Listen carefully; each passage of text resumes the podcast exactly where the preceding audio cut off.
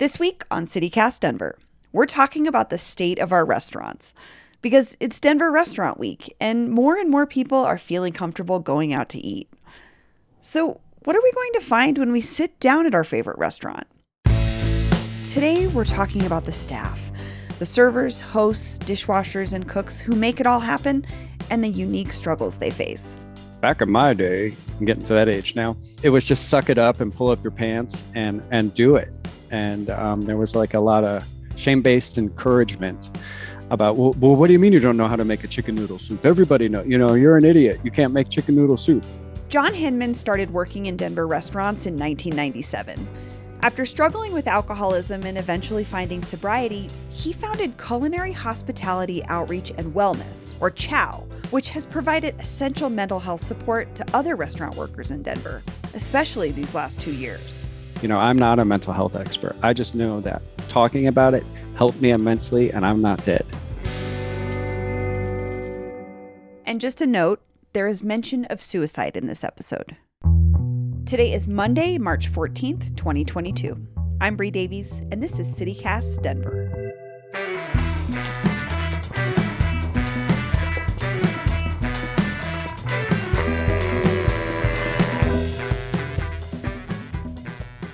John Hinman, welcome to CityCast Denver. Thank you so very much, Bree, for having me today. I'm excited to be here. So, we're going to talk about the organization you founded in a minute, but I want to start with you. Before Chow, what was your life in the restaurant industry like? Um, I would say, you know, the restaurant industry was my life, and those people were my family. So I didn't really have an outside personal life, you know, and um, I learned through getting sober that the, the one way to lighten that load and get some help is to start talking about it. So, you know, I started Chow because I needed help. And turns out a lot of people are showing up. And Chow, I should say, is the support group for restaurant workers that you've been organizing for more than three years. But, John, can you tell me about how it came together and the kind of response you got? When I first got sober in this industry, I was fortunate enough to take about a year, year and a half off, and I had to live with my mom. So I did that up in Longmont. When I did come back, people caught wind of it, and there was articles in the Westword and 5280 about being sober in the restaurant industry. And um, Alex called from 303 Magazine and wanted to kind of do the same interview. And I said, um, you know, I don't need an attaboy for this getting sober thing you know let's let's do something. So how about 30 days after we do this article i'll host a meeting we'll put it in the article and see who shows up. And as the 30 days are nearing i'm thinking to myself ah, none of these a-type personalities are going to want to come and talk about their feelings but hey yay i tried. And i'll go on with my life. But um, the way the universe had it um, anthony bourdain passed away three days before the scheduled meeting we have some terribly sad news uh, to report this morning, heartbreaking and devastating. World renowned chef, best selling author, award winning host of Parts Unknown, and our friend, Anthony Bourdain, has died. Anthony Bourdain was a beacon to restaurant workers. He, you know, wrote Kitchen Confidential, and I read that on, you know, one airplane ride. Um, and then he was able to get out of the restaurant industry, which I think is a quiet secret amongst a lot of restaurant workers that was one of the biggest struggles for me when I got sober. I was like, I'm never ever going there again. You know, year and a half later, 11 jobs. It's the only skill I have. And Anthony Bourdain was able to get out of the kitchen and be seen on the TV and travel the world. And, you know, that looks a lot like freedom. Um, but in a lot of ways, you know, I think he traded his kitchen crew for a camera crew. And uh, the dynamics were pretty much the same as being in a kitchen, except now your kitchen is the world. Let us tell you what we know so far this morning about this. Our senior media correspondent, Brian Stelter, host of Reliable Sources, joins us. Brian, what have we learned? Anthony was found dead this morning in his hotel room in France. He had hung himself in his hotel room. And suddenly there was about 40 people at my bakery at 5:30 on a Monday night. To be honest, I was pretty overwhelmed. I did not expect that whatsoever. And, you know, throwing caution into the wind, I said, everybody just take five minutes and say who you are, what you do, and what you struggle with. And um, after hearing everybody's story, the, the the girl next to me, she was knitting frantically and putting out these little hot hot pads to take things out of the oven. And uh, where I got sober in Longmont, there's like a wall of knitters there, and they knit and they put their knitting down and say something profound and change your life and pick up their knitting like nothing went on. So I was kind of like hyper vigilant on this woman next to me. And um, she stood up and laid out her plan for suicide that night. She said, if this meeting is no good, here's my plan. And um, she's alive and well today. And, you know, it just clicked off in me. I'll be here next Monday. And Chow was started. It was a, Monday night, 5.30 meeting, you know, with no real organization. And, and we bring a topic and we just talk about where it hurts. What do you think it was about that space that made people feel comfortable to open up like that? You know, the whole idea behind Chow, it's us helping us. You know, so if I told my mom some of the kitchen stories, you know, we'd put her in the hospital. But you know, when we talk to each other in the restaurant industry, you know, oh, I worked 18 hours that day. I caught my cut my left thumb off and lit my shoes on fire. That's kind of a normal day, you know. You cut your thumb off. I can already hear my mom, you know. Did you have to take a week off? Do you need 18 stitches? Do you need No, I cauterized it and kept on going, you know.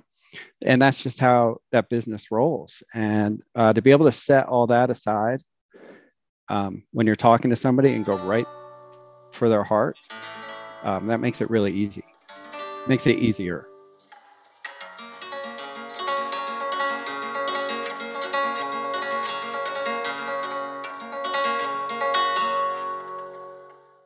Deserves the best, and there's no better place to shop for Mother's Day than Whole Foods Market. They're your destination for unbeatable savings, from premium gifts to show-stopping flowers and irresistible desserts. Start by saving 33% with Prime on all body care and candles. Then get a 15-stem bunch of tulips for just $9.99 each with Prime. Round out Mom's menu with festive rosé, irresistible berry chantilly cake, and more special treats. Come celebrate Mother's Day at Whole Foods Market.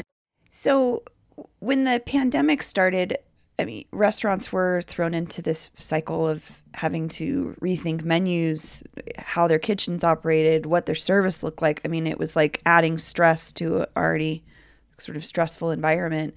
Um, people lost their jobs. Uh, what can you tell me you've heard from the community that's come out of Chow about these past two years? There has been some big wins and some big losses, I think. On a day to day basis, there, it was like, we're doing what today? We're wearing our masks on our forehead. We're wearing one red shoe and we have to spin a plate all at the same time. I mean, that's what it seemed to be like, you know, and there was kind of no rules, but then they kept imposing rules on us. So, um, talking about having to recreate yourself over and over again, it also allowed the restaurant industry to do some things that you know people had been talking about a lot. Like pre-pandemic you know the restaurant industry was already kind of in a tight position as far as tipping goes and wages and it was it was bad.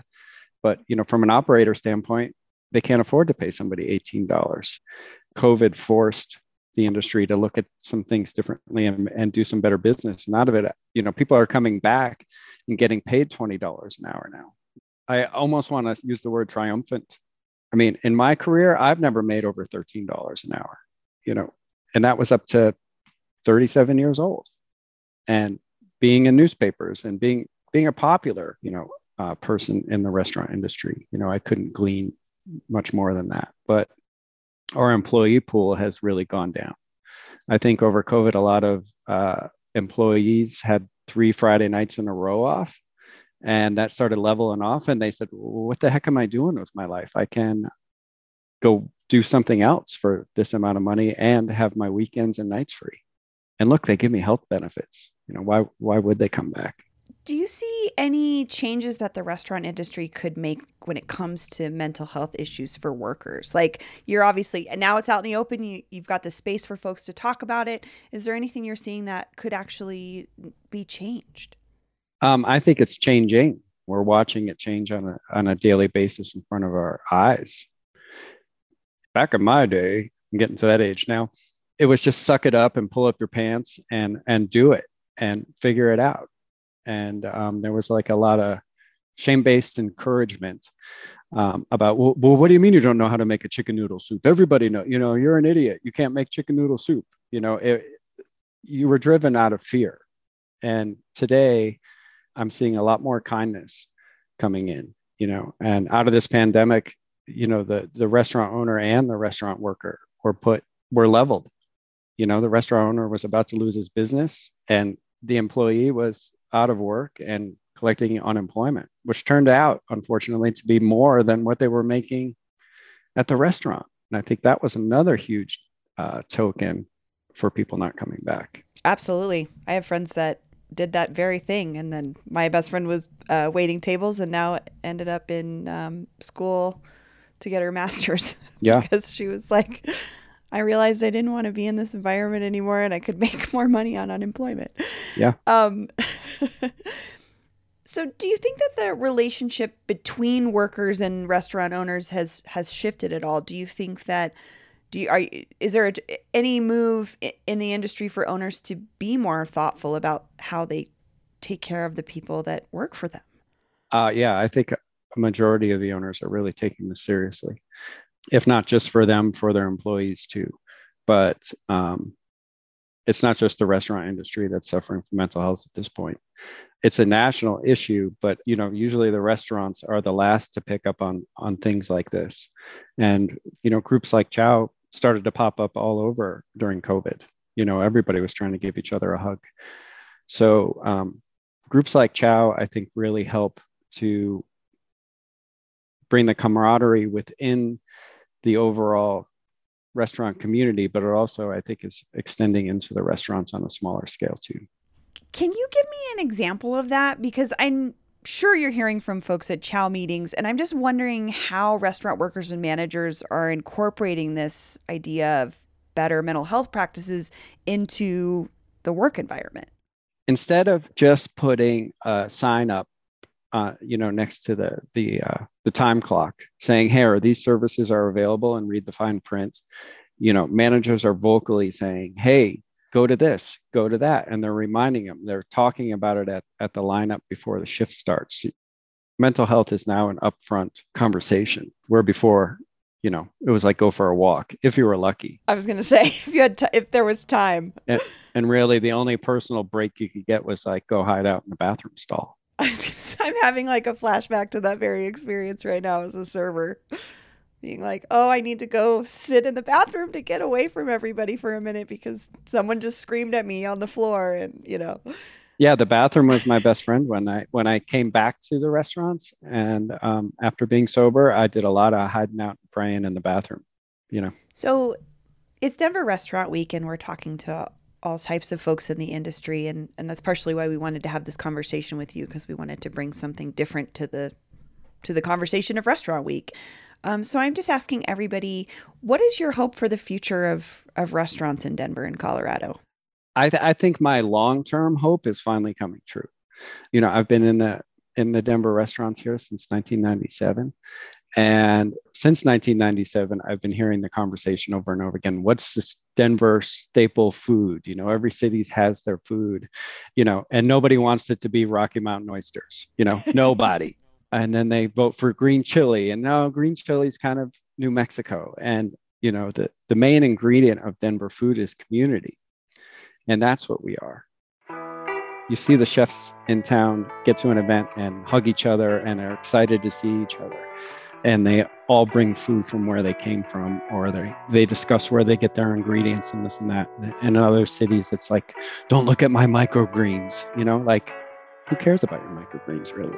You know like it's, it's no secret they grow everywhere.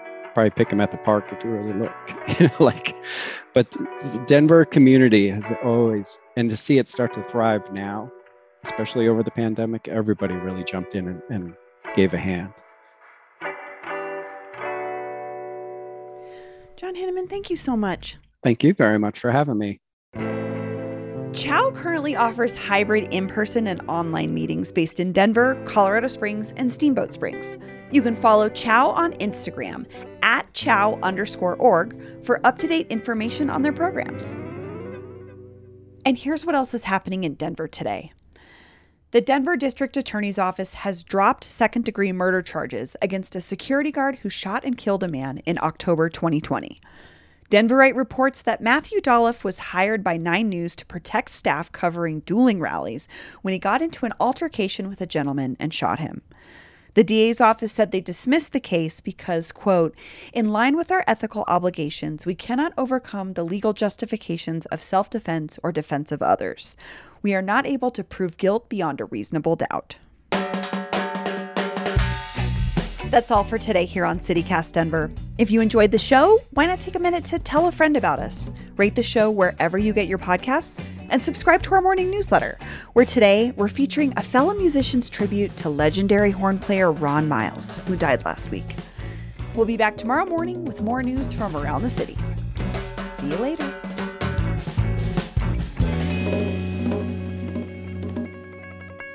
You can follow Chow on Instagram at chow underscout underscast orcs.